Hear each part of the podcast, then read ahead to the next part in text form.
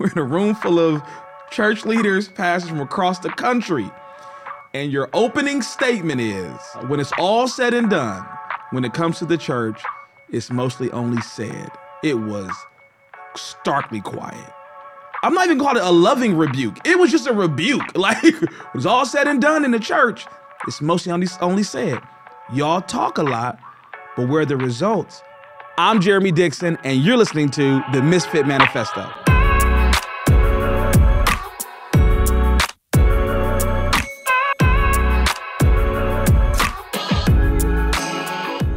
What's happening, Misfits? Once again, we are here for Misfit Manifesto. I'm super excited to have you all joining us, but I'm also super excited about our guest today. So, convinced that now is the time for pioneers. My guest today, Ben Sand, serves as the CEO of a venture nonprofit focused on empowering leaders and mobilizing community for the common good. On today's episode, Ben and I will discuss things like utilizing technology for social entrepreneurship, the hazards around some of these newer technologies, and innovating the future with a cultural lift lens. Ladies and gentlemen, huge round of applause for my buddy, my friend, the incomparable Ben Sand. What up, homeboy? What's up?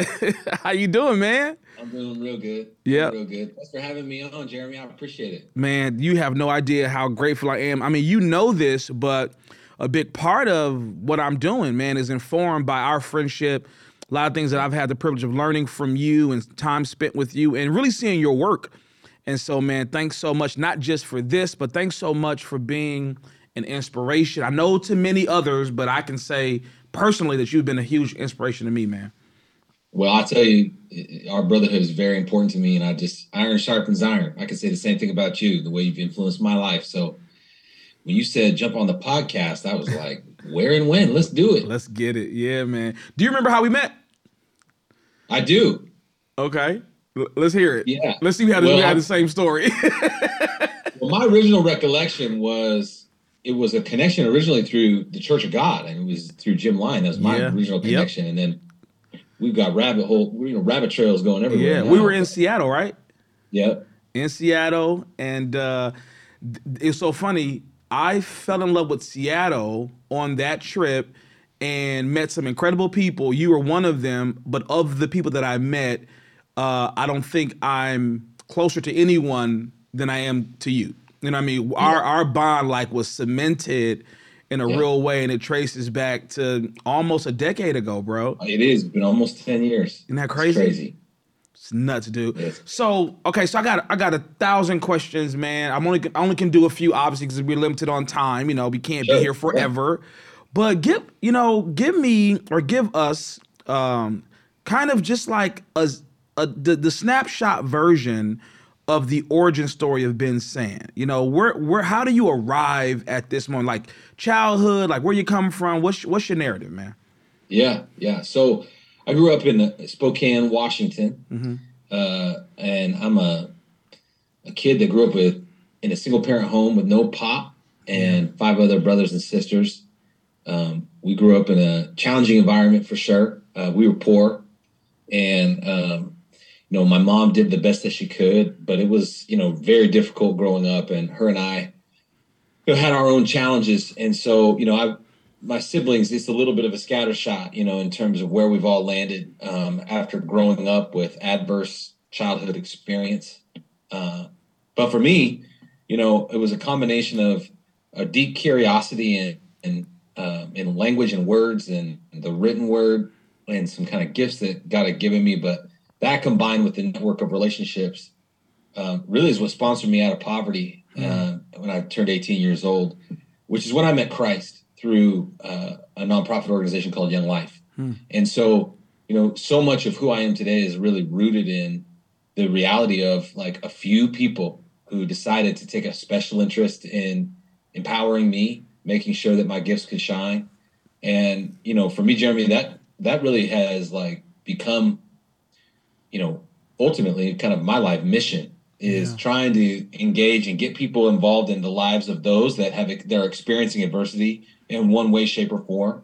And so after college, I moved to Portland, Oregon, mm-hmm. and began to work for Young Life. It was all I had known, and uh, found some frustration with that organization, which is and maybe neither here nor there, although I'm happy to get into it. okay. But started started a scholarship program in 2005, just a few years after college, called Act Six, and then that really became the moment where I realized I was actually a social entrepreneur, mm. um, which I know we'll talk a little bit about today. But um, and so from there, you know, my career has kind of taken off in being a bit of a misfit and trying to, you know, inspire you know new big ideas that can serve others. But it's really all rooted, you know, in my childhood experience and this conviction that I have that what I received, I need to pass on. I'm just hoping to do it at scale.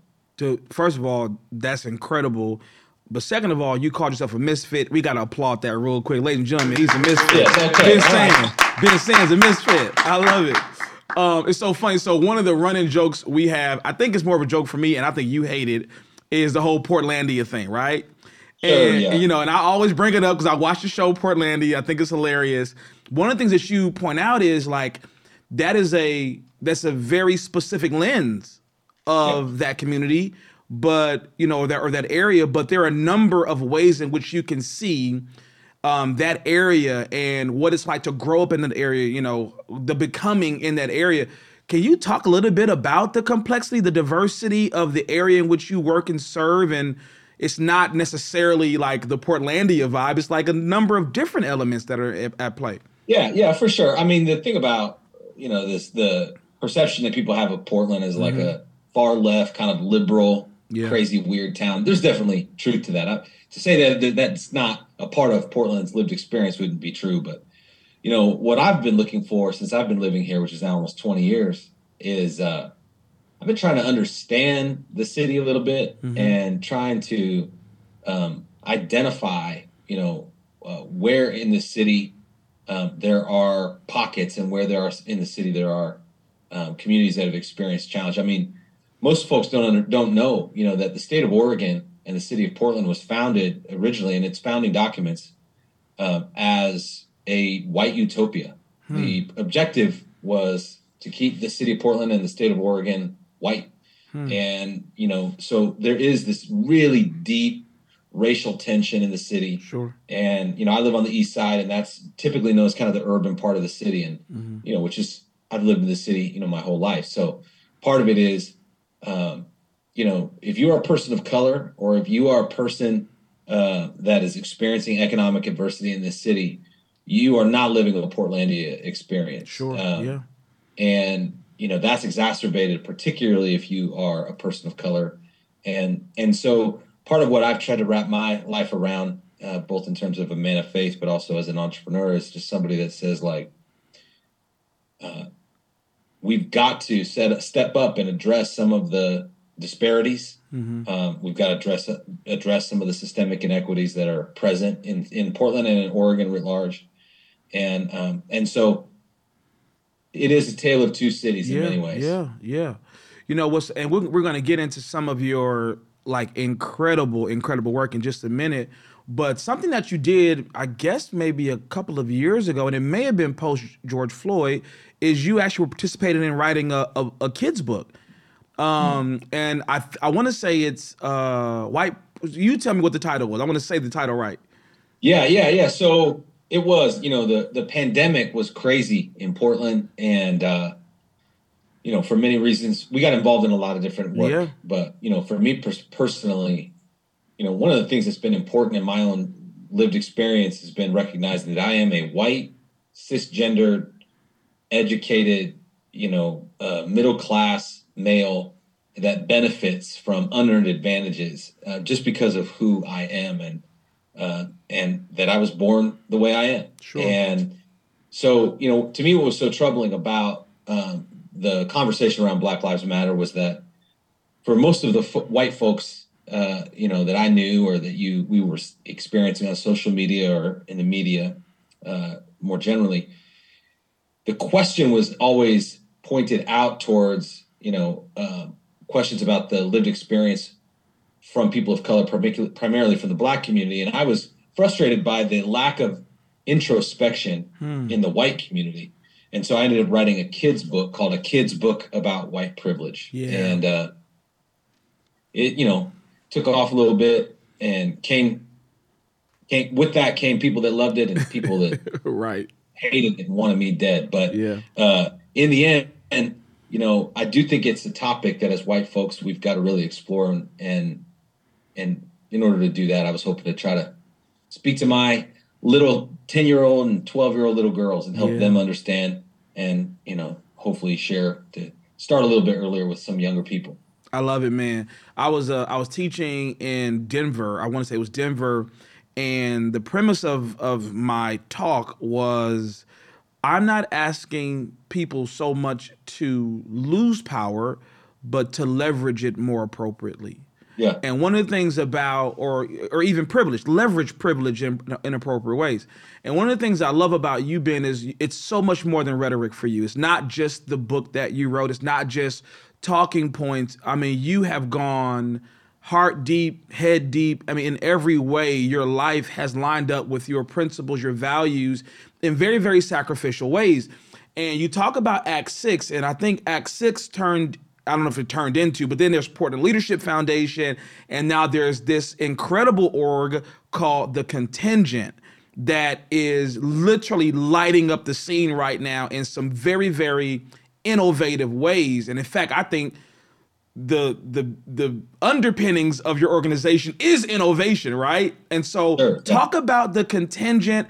What what is it? How did it come to being? You know, just give us like a bird's eye view of that incredible organization. Yeah, thank you. So, yes, the contingent is uh, a venture nonprofit. So, what that means is we make investments in nonprofit startup ideas. Mm. And if it's a concept or an idea that um, is about mobilizing community members at scale or about empowering leaders, uh, we're interested. Mm-hmm. And uh, we have a method by which we bring new ideas to life. And so, you know, uh, as an organization and, and as a foundation, Part of it is making investments, and then part of it is when those investments work, we hold on to them and we attempt to scale them. Yeah. Uh, and at this point, that scale is growing a little bit bigger than even I imagined. But sometimes, Jeremy, we just fall flat on our face and we fail. Mm. And uh, and so you know, it's a uh, the wins are are big wins, and some of the losses are real painful. But mm. what we're convinced of is that uh, it's time for us to think different. It's time for us to reimagine how we serve one another and how we mobilize and engage neighbors to love neighbors. And I just think we're barely scratching the surface on some of that. Mm-hmm. And you know, so much of of uh, you know the church historically has been responsible for demonstrating mercy to neighbors. And you know, I'm concerned about our current moment, um, some of the lack of scalability of even the faith community's activities. And so we're stepping into this really odd space, trying to demonstrate that there may be a third way to go about it.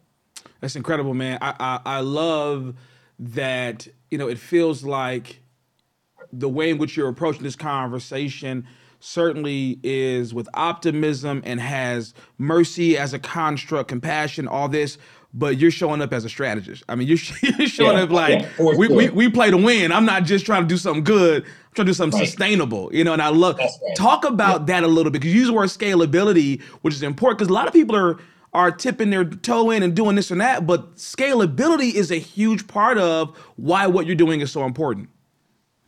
Yeah. So you know, one of the pieces of the puzzle here, for from our from our perspective as an organization, is that you know, the nonprofit sector is, you know, overrun with non 501c3 organizations that are oftentimes are started by people that have really good ideas, but those ideas very rarely translate to effective outcomes. Hmm. So it's it's it's often that someone has a passion, they want to do something about it, they start a nonprofit, and those nonprofits tap out about a quarter million dollars, and and they end up not being able to realize their fullest imagination. And so what we're particularly interested in is how do you seed an idea, create it in a time based and resource constrained way, um, and imagine the possibilities of if that idea can scale or not. Mm-hmm. Now, not everything needs to be scalable. Sure, uh, sure. But our organization is obsessed by it. So if, if we are investing in, in concepts or ideas or nonprofit ideas, and they're not scalable, we'll either kill them or we'll transition them or sunset them. Mm-hmm. Um, so what we're we're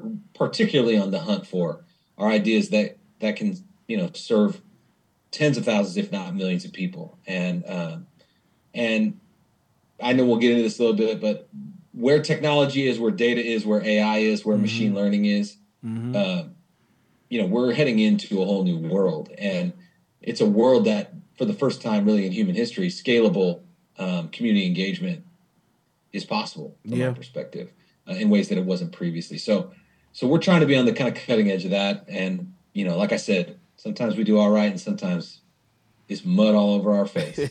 so, so here's the million dollar question. I'll make some assumptions about um, an environment like that producing what I see is some sustainable outcomes with I assume are the best and the brightest.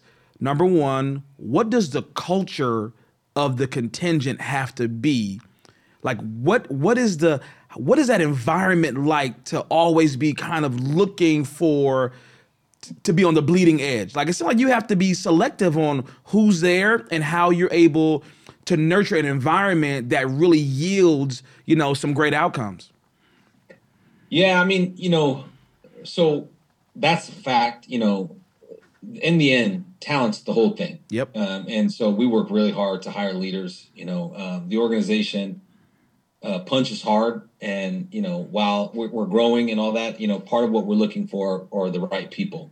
We're doing that in a way that's a little bit sneaky in the sense that um, what we're what we're wanting to do is be an organization that is committed to equity, is committed to people being able to bring their faith to work, mm. but uh, and so that makes us both diverse and it makes us also driven by the ethics of the teachings of Jesus. But we're not a faith-based organization and we're not a culturally specific organization. So mm. We we find ourselves in this interesting zone, you know. But you know, every day at the contingent, uh, every single one of our staff members walks around with a a, a folder and what we're talking about or a, a notebook, mm-hmm. and that notebook is reinforcing, you know, on the cover every day, like this is what we do. And, you know, so it's about listening. We're, we're, we're if it's not a question asking about, you know, ask, being asked about innovation, um, we're not interested. Hmm. Uh, we're committed to accountability. So, man, we dashboard the heck out of this organization and everybody's accountable. There's not a single person in the organization that's not accountable on a given day. Um, and then we're committed to radical hospitality. That's our fourth value. And the fifth is action. Hmm. So you know we are uh, we are saying it it is not okay um, for you to work at the contingent and not be willing to take action in demonstrative ways. And we would rather you fail trying to innovate, trying to listen well, you know, uh, trying to to do that. Uh, and the accountability metric is not did you win or did you lose. The accountability metric is are you acting? Hmm are you are you taking risks? And and so that's a unique cut of leader. Yeah. And you know, oftentimes some pe- people come into the contingent and go like, "Whoa, this is way too fast paced for me," mm-hmm. and which is totally okay. Um, but doggone, when we find somebody that fits through that prism, yeah, you know, uh, sparks fly. Absolutely, it's so funny. We we talk about action. One of the things that I have noticed um, from us working together, things that we've done together, um, is your comfort with rigor. You know, and a lot of times, you know, you think about, you know, we're on this this misfit manifesto. We're talking about misfits. We're talking two misfits, four misfits. Sometimes the narrative is that they're just dreamers sitting somewhere, imagining the world and whatever. And my experience with people who I'm looking at, you being one of them, is like, nah, these are the hustlers. These are the people that yeah. dig it out late nights, early mornings, not necessarily always in unhealthy ways, but they don't, hard work is not intimidating.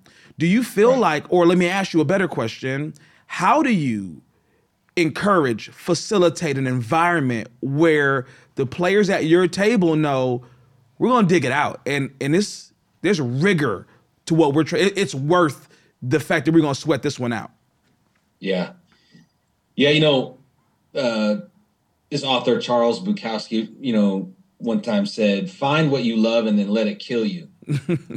and I love it. You know, from my perspective, part of what we're looking for are people who um, believe in what we do um, and love what they do, and they they work with people they love to make a meaningful difference. Mm-hmm. Um, but in order for to, to make a meaningful difference, there's a lot of people that love what they do and love the people they work with. But the question is, how do you best make a meaningful difference? And from our perspective, it comes down to creating what we call an idea meritocracy. Hmm.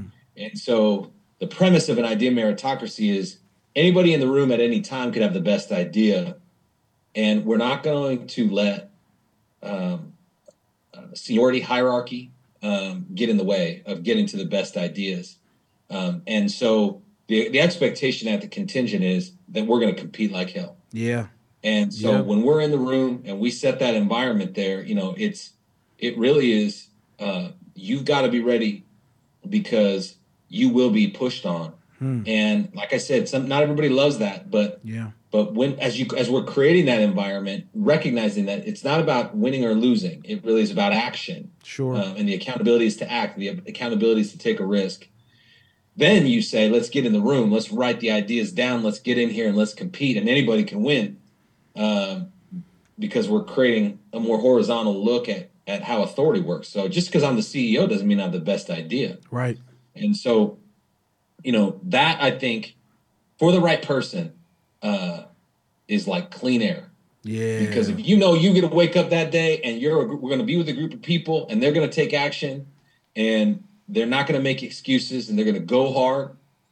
Uh, and you your idea could win the day no matter where you sit. mm-hmm. Uh, you know, it's we're seeing it just kind of spin out.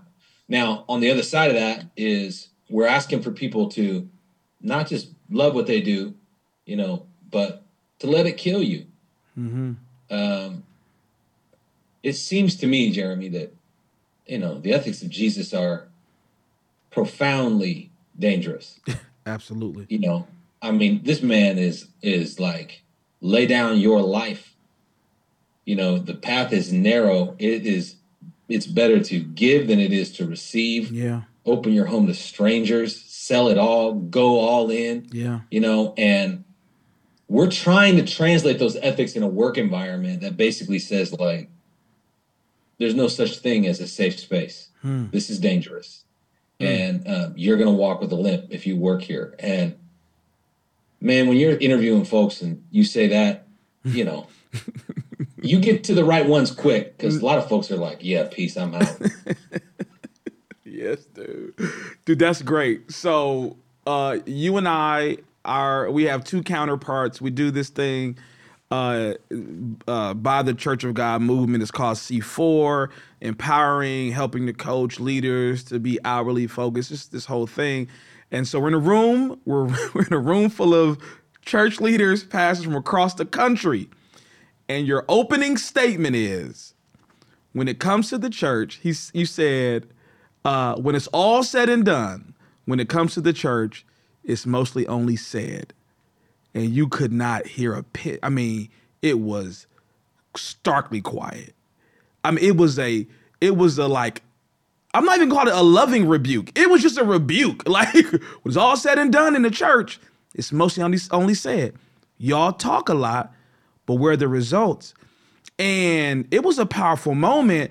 I'm not going to attempt to interpret that. I'm gonna let you, when you say that, where does that come from and what did you mean?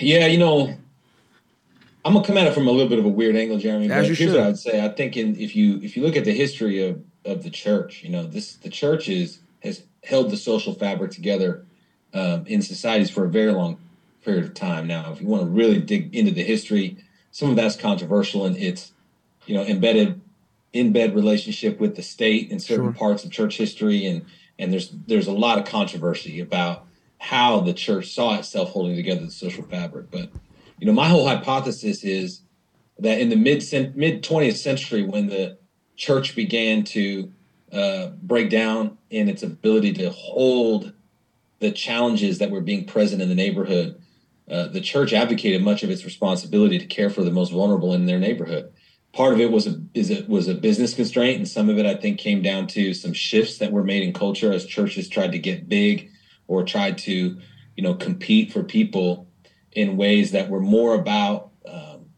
the ideas than they were about the action and and so you know what's infuriated me over the last few years is you know the church has been just so ardent in its rebuke of the role of government Hmm. um, and you know the the reality is is in that same period of time where the church started advocating its responsibility the government started stepping up Mm. And the government built systems, whether or not they work all that well or not can be debated.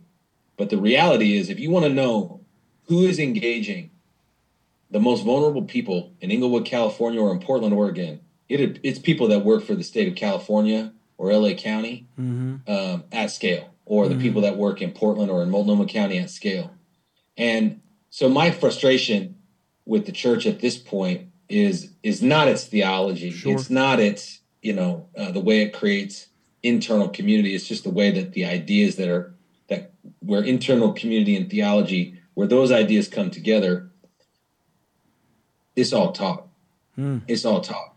And so for me, the question really becomes now that the church is being deconstructed and will be in a way that your children and my children will have a very different lived experience than even we did um, in terms of the viability of the church and culture.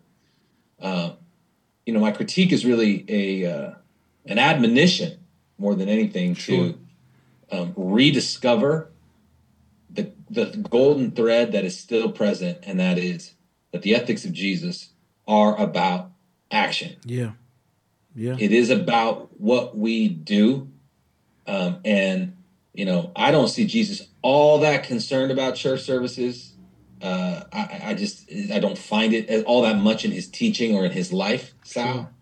And so for those of us who follow him, then it really does come like how do we walk? How do we breathe? How do we talk? What sacrifices are we making? And I do have hope now. You know, I can't remember who who said it, but like I think it was G.K. Chesterton said, you know, four times in human history, people thought the church had gone to the dogs, and every time it was the dogs who died. you know, and from my perspective, like I still have extreme hope for the sure, church. Sure. You know, um, and am in no way abandoning it yet. Uh, we got to we got to recalibrate quick. Yeah.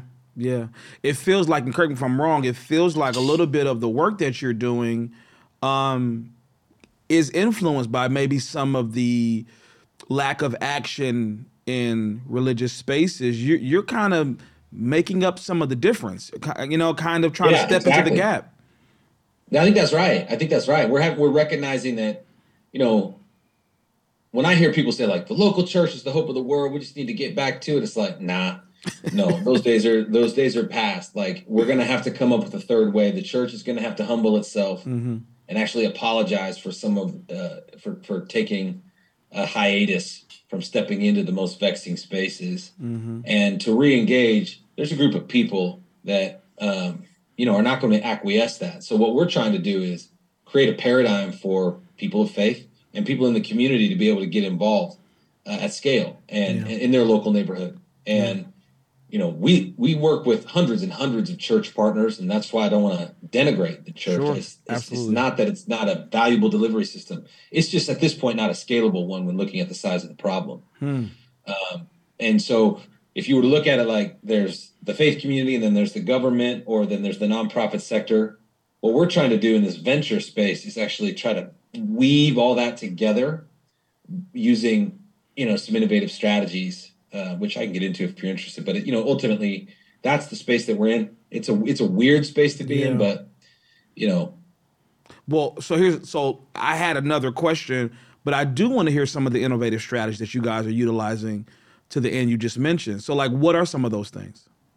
Yeah, so like we're about six million dollars into uh, a series of investments in partnership with Microsoft, and you know we have found a way to use technology and digital strategy uh, to mobilize people in the community by their zip code, you know, to get engaged with their local neighbors. Hmm. And you know, in the last four years, we've seen 32,000 volunteers come forward in the state of Oregon through the contingent, just just one of the contingent initiatives. Wow.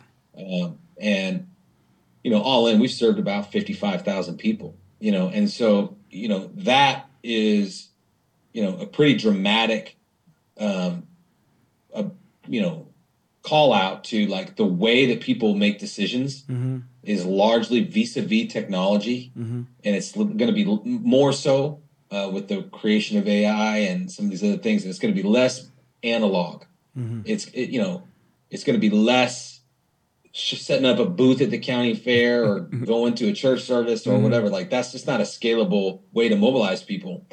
And so what we're trying, to, what we've developed is a as a method of doing that, a, a series of technologies and products um, to get that done. At the contingent, we have a an innovation hub. We call it the Community Collider, mm-hmm. and um, and that is about it's thirty nerds, and all they think about is mobilizing people, hmm. and uh, you know and the nerds are the ones that are going to pull this off in the end. That's my, you know, I think that's what it's going to land to. I and so, it.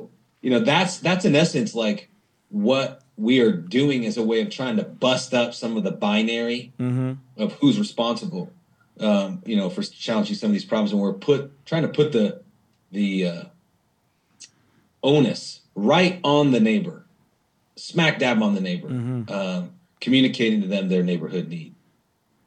That's incredible. And I'm actually going to come back to that because I want to drill a little bit further down into as you all are employing these new technological advancements, I want to actually like give more context to that. But before I get there, I want to take a step back because you all kind of made a big play a few years ago that got you everything from lawsuits to death threats. I mean, yeah. you were smack dab in the middle of some craziness because you all went big. Talk about talk about that play. Yeah, so you know, for those of you listening or watching, you know, obviously you might remember that during the pandemic when George Floyd was murdered, the city of Portland was literally almost lit on fire. I mean, there was 150 days of consecutive protests. So Portland became, you know, a bit of a metaphor for the rioting on the far left. Hmm. And uh, you may have heard of Antifa and the Proud Boys and all this stuff that was going on. Well, one of the things that we were a part of exposing was trying to actually ask some bigger questions in partnership with a few hundred Black leaders in Oregon about some of the systemic issues that were at play. And so, long story short, Jeremy, you know, all these this, this CARES Act came with with all this federal money, and everybody, you know, was getting loans and and all kinds of cash grants and things. And what we started to see uh, in Oregon was that the black community was being disproportionately impacted by COVID and was having a more and more difficult time accessing some of these resources. From our perspective, for because of some systemic issues with the Small Business Administration and banks and that kind of a thing. And so we made a play using, and this is super heady, but we made a play using a theory out of Berkeley called targeted universalism. And the premise of it is, you know, there is a way for us to make the argument that we could take these federal funds, these CARES Act monies that are coming into the state, and to make the case that there is a disproportionate um, impact from COVID on the Black community. And we could go after a significant amount of money with the idea of offering a targeted response to serving that community in a culturally responsive way, of for which the state of Oregon had historically failed. And so we wrote a legal brief, uh, a 19 page legal brief, and made the case to the Oregon legislature. And um, in late 2020, we were awarded $62 million. Hmm. And um, the money was great, but what the, was really great was the $62 million was very targeted. And that was if it, it was exclusively to give cash grants away to anyone in Oregon who self identified as Black um, and was impacted by COVID, or any black owned business or any black led nonprofit. And so, you know, to give you an idea, the Small Business Administration in 2019 gave away four loans to black owned businesses in the state of Oregon. When we started wow. this fund, we issued 375 grants to black owned businesses in 60 days. Wow. And so the, the premise is you take public resources and you target them using culturally responsive approaches um, and you get the government out of the way is in essence the premise. Well turns out that there were some lawyers across the united states that were upset with that. They felt like we were violating the constitution. And so you know what's crazy jeremy you know you and i should talk more about this but the guy that sued us is a guy by the name of ed blum. Mm-hmm. and ed blum is the country's top conservative national legal activist. So he sued us in federal court and his goal, we believe, was to try to take us to the Supreme Court. Right now, there's a case at the Supreme Court uh, where Ed Blum has sued Harvard and the University of North Carolina. Hmm. And he is trying to eliminate affirmative action in their enrollment policies. And it is the first step in Ed's quest to eliminate affirmative action across the United States. Wow. They already had oral arguments. The Supreme Court's holding it because in June, affirmative action will effectively be eliminated in higher education. Hmm. And um, he's going to win. Hmm. And this same guy sued me, or sued us. And uh, we had three other lawsuits after $700,000 in legal fees and three death threats. You know, uh, our offices were ransacked and the offices were flooded and they stole all our stuff. You know, like it was by saying by using moral imagine, imagination to say yes to serving the black community in Oregon, which if you remember 20 minutes ago saying a state that was designed as a white utopia. Yeah. You know, we we took this dare, you know, and you know, it was the most dangerous thing I've ever done. Yeah. Um, because all of the conservative forces came out from all over the country. Something like, I mean, we were in the Wall Street Journal, the New York Times, Tucker Carlson, the whole thing. People wanted my head on a platter and uh, you know ultimately it goes back to you know the law is two things. First of all the law is not a stone. Sure. But secondly uh, moral imagination is required for these times. And if you decide to use it at its fullest throat it might kill you. Yeah. Yeah. I was uh, this past week. I had the chance to speak at uh, a university, um, okay. predominantly white university, Christian university, and uh, it was um, it was their chapel. It was commemorating Dr. King. Okay, sure, yeah. So you know, so of course they, they, called me. That's a whole other podcast, right? So um, so I talk about so I read an excerpt from Dr. King's final speech uh, the night before his assassination at Mason Temple in Memphis. And, you know, you know, part of it is, you know, I'm fearing no man. Nothing matters. It doesn't matter to me now. You know what I'm saying? I just want to do God's will. And what I suggest to them, I said, listen, I said, this, this is an institution of ambition. I said, but please understand, with moral ambition comes great peril. And I don't want you to be confused about what it means to step forward to do anything of consequence because oftentimes that road is full of trouble. And a lot yes. of times, you know I'm saying, you know, you think about, and I, I referenced the Matthew 6, Matthew 20, when the the mother of the sons of Zebedee asked Jesus to allow for her boys to be the right and the left. And yeah, he asked yeah. a really important question Can you drink this cup? Yeah, and they're like, Sure. And then we get down to, you know, to Matthew 26, I think, where Christ yeah. is in the Garden of Gethsemane. And he's asking for the cup to be removed from him because Man. moral ambition, doing something great, comes with great peril. And I think when I look at your life, you know, a lot of times, you know, we love to look at, and and this is not a this is not a knock. I think some of the greatest people are wonderfully gifted to stand on stage and to give us context and articulate deep theological and spiritual truths. But I also believe that when we look for those who are representatives of the ethic of Jesus, it's the ones with scars and bruises and lawsuits and death threats and the one that's to me a more accurate depiction of what it means to be a person of consequence in a lot of ways not totally but in a lot of ways because when you step boldly into something of consequence people are headhunting Jesus, yeah. Dr. King, I mean, you name it. You know what I'm saying? That's just yeah. the way of that of that life. Yeah, I think that's true. I think that's true. I just want to make it real clear though, Jeremy. That's one of the things that I so admire about you. You have I, I've never seen you, you know, make an excuse. You know, like the way that you have both led Center of Hope and the way you're leading Jeremy Dixon Ministries and the way you're building out Misfits.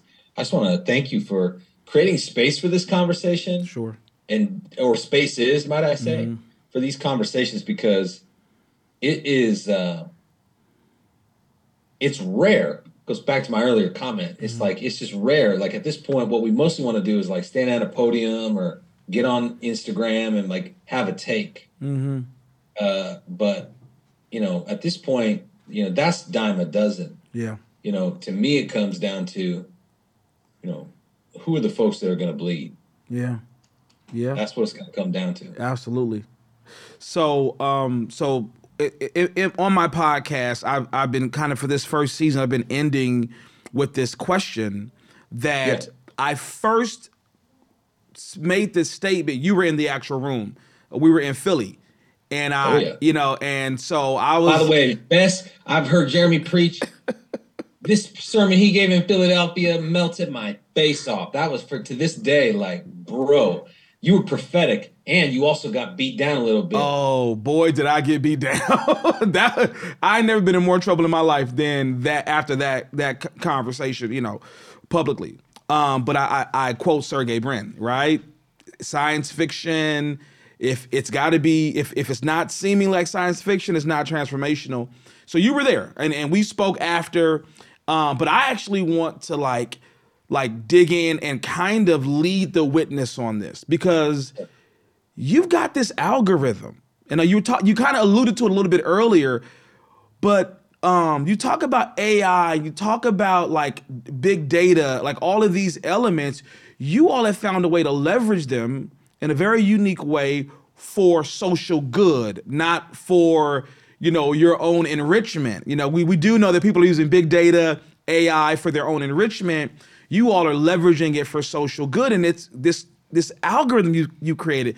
Can you, to the best of your ability, because maybe some of us are not nerds or as smart as others of us. And I know I'm I'm on you know I'm kind of coming yeah, in slow. That's not, I'm not you know? but, yeah. but if you can talk a little bit about because to me what you have done feels like the the best science fiction ever, and we're seeing it come to life right now. So talk a little bit about that. Yeah. So in in January in July of 2019, the governor of Oregon asked us if we would be willing to oversee the responsibility to recruit foster parents for the whole state. Yeah. And at the time, we were growing statewide, and um, and we had this ethical dilemma. And the dilemma was, on the one hand, how do you say no to an opportunity like that? Uh, you know, uh, when the governor's asking you to do something, you know, and you believe that you've got a punching chance, like it's hard to say no. The problem was the other side of the ethical dilemma was if we say yes, do we really believe we have a delivery system to meet the need? And the answer to that was unequivocally no. So we went into the lab, and uh, and what came out of that was an algorithm that we wrote, and the algorithm is basically designed to complement the boots on the ground work, which for which there are no shortcuts. And mm-hmm. I just mm-hmm. want to be real clear about this. Yeah, this is the this is the work that the church does better than anybody in terms of being able to sit with people in the neighborhood, you know, and do that. That there is, you know, Peter Drucker says the church is the only institution capable of recivilizing broken communities. But the only problem is, is that the church is also the most fragmented institution hmm. in any hmm. given community. Yeah. Uh, but when you when you for, for so for us up until 2019 we had leaned so heavily on this analog work asking churches and other community organizations and to to kind of hold the water for the foster care system in their community. And the results just weren't there. And uh, so we wrote an algorithm. The premise was what would it look like to take some of the same tools that you know Nike uses to chase you down to buy a pair of shoes in order to and, but to, to figure out how those algorithms work mm-hmm. and the technologies work behind them to animate them and what if we bolted on a world-class uh, community experience where like every single person um, that we were able to recruit would get a uh, you know a warm phone call within 24 hours, and somebody would walk in with them as they're discerning, and then evaluate the stink out of that on the back end. So, COVID hit, and we published this algorithm, and our foster family recruitment numbers went up when every other state in the country the numbers went down, including mm. counties like LA County. Yeah, yeah. And so what happened is, you know, we wrote this algorithm and, and published it, uh, you know, and um, and all the kind of technological products that are around it, you know, we've built out in partnership with Microsoft. The Trump administration sent a delegation to Oregon and uh, evaluated some of our work and basically said, you know, hey, we'd love to try to scale this, you know, mm across the United States. Well, then then COVID hit, mm-hmm. and so um, so that never happened until right towards the tail end of COVID over the last year, we've been in conversations with about 10 different states across the country. And so now we're taking this algorithm on the road. So actually, in February of 2023, on the 28th, I'll be doing a press conference with Sarah Huckabee Sanders. Wow. And we're launching Every Child Arkansas and the contingents standing up in Arkansas. In, in September, working with Governor Holcomb, we're going to be launching and taking over the system in Indiana. Hmm. And we've got a much, you know, a few more states in the queue. And so it's just been this journey of realizing that those on the ground and those in government, you know, are serving faithfully, but we've got to think about the ethical use of technology and the ethical use of big data and the ethical use of some of these algorithms and what AI can do. Like if y'all haven't Googled Chat GPT, yeah, you know, and DALL-E and some of this stuff, like yeah, the a you know, technology is is in its first the the kind of digital technologies that were available to us today are still in the first chapter. Yeah. Like all of us are going to have our lives transformed over the next few decades and what we need is some some people to obsess about how to use that for good yeah and uh that in essence jeremy is is really what i'm going to give the rest of my life to is figuring out how to use these tools these technologies to mobilize people to lay down their life and you know i know you're a foster parent jeremy and again that's a whole other podcast sure you know and I, i'm a foster parent too and the reality is, being a foster parent is basically throwing your life off a cliff. like yeah. there's there's it's yeah. or or it's like a yeah like a choose your own adventure game. Yeah. Like you don't know what's behind door A, B, C. When yeah. you sign up to welcome a child into your home, all bets are off. Yeah. And it's painful because you fall in love and then oftentimes that child is removed from your home and it feels like it's literally tearing your freaking guts out. Yeah.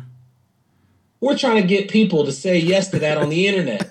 right, right, right. You know, and and or at the county fair or at the church service. But what we've got to figure out how to do is how do we how do we um, we just need more. Yeah. Uh, we need more families to say yes, and that's you know an example of one of our initiatives and how we're using technology to do it. So I'll go on and on about. It. I'll yeah. shut up, but I just would say like, you know, it, to me, for anyone listening, you know, I just want to encourage you that now is not a time for a pessimistic view of technology because you will become a curmudgeon and your as your life if you as your life looked through a pessimistic lens as you feel like your life is slipping through your fingertips mm.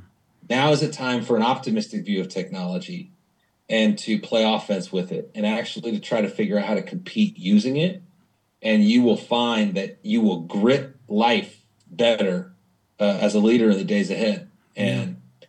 if you opt out now, don't come whining. Yeah. Yeah. Um, in in a space we were in, we're kind of talking about technology, and it got a little tense with some of our audience um, because they were raising what I think are absolutely, you know, incredibly thoughtful questions about some of the hazards.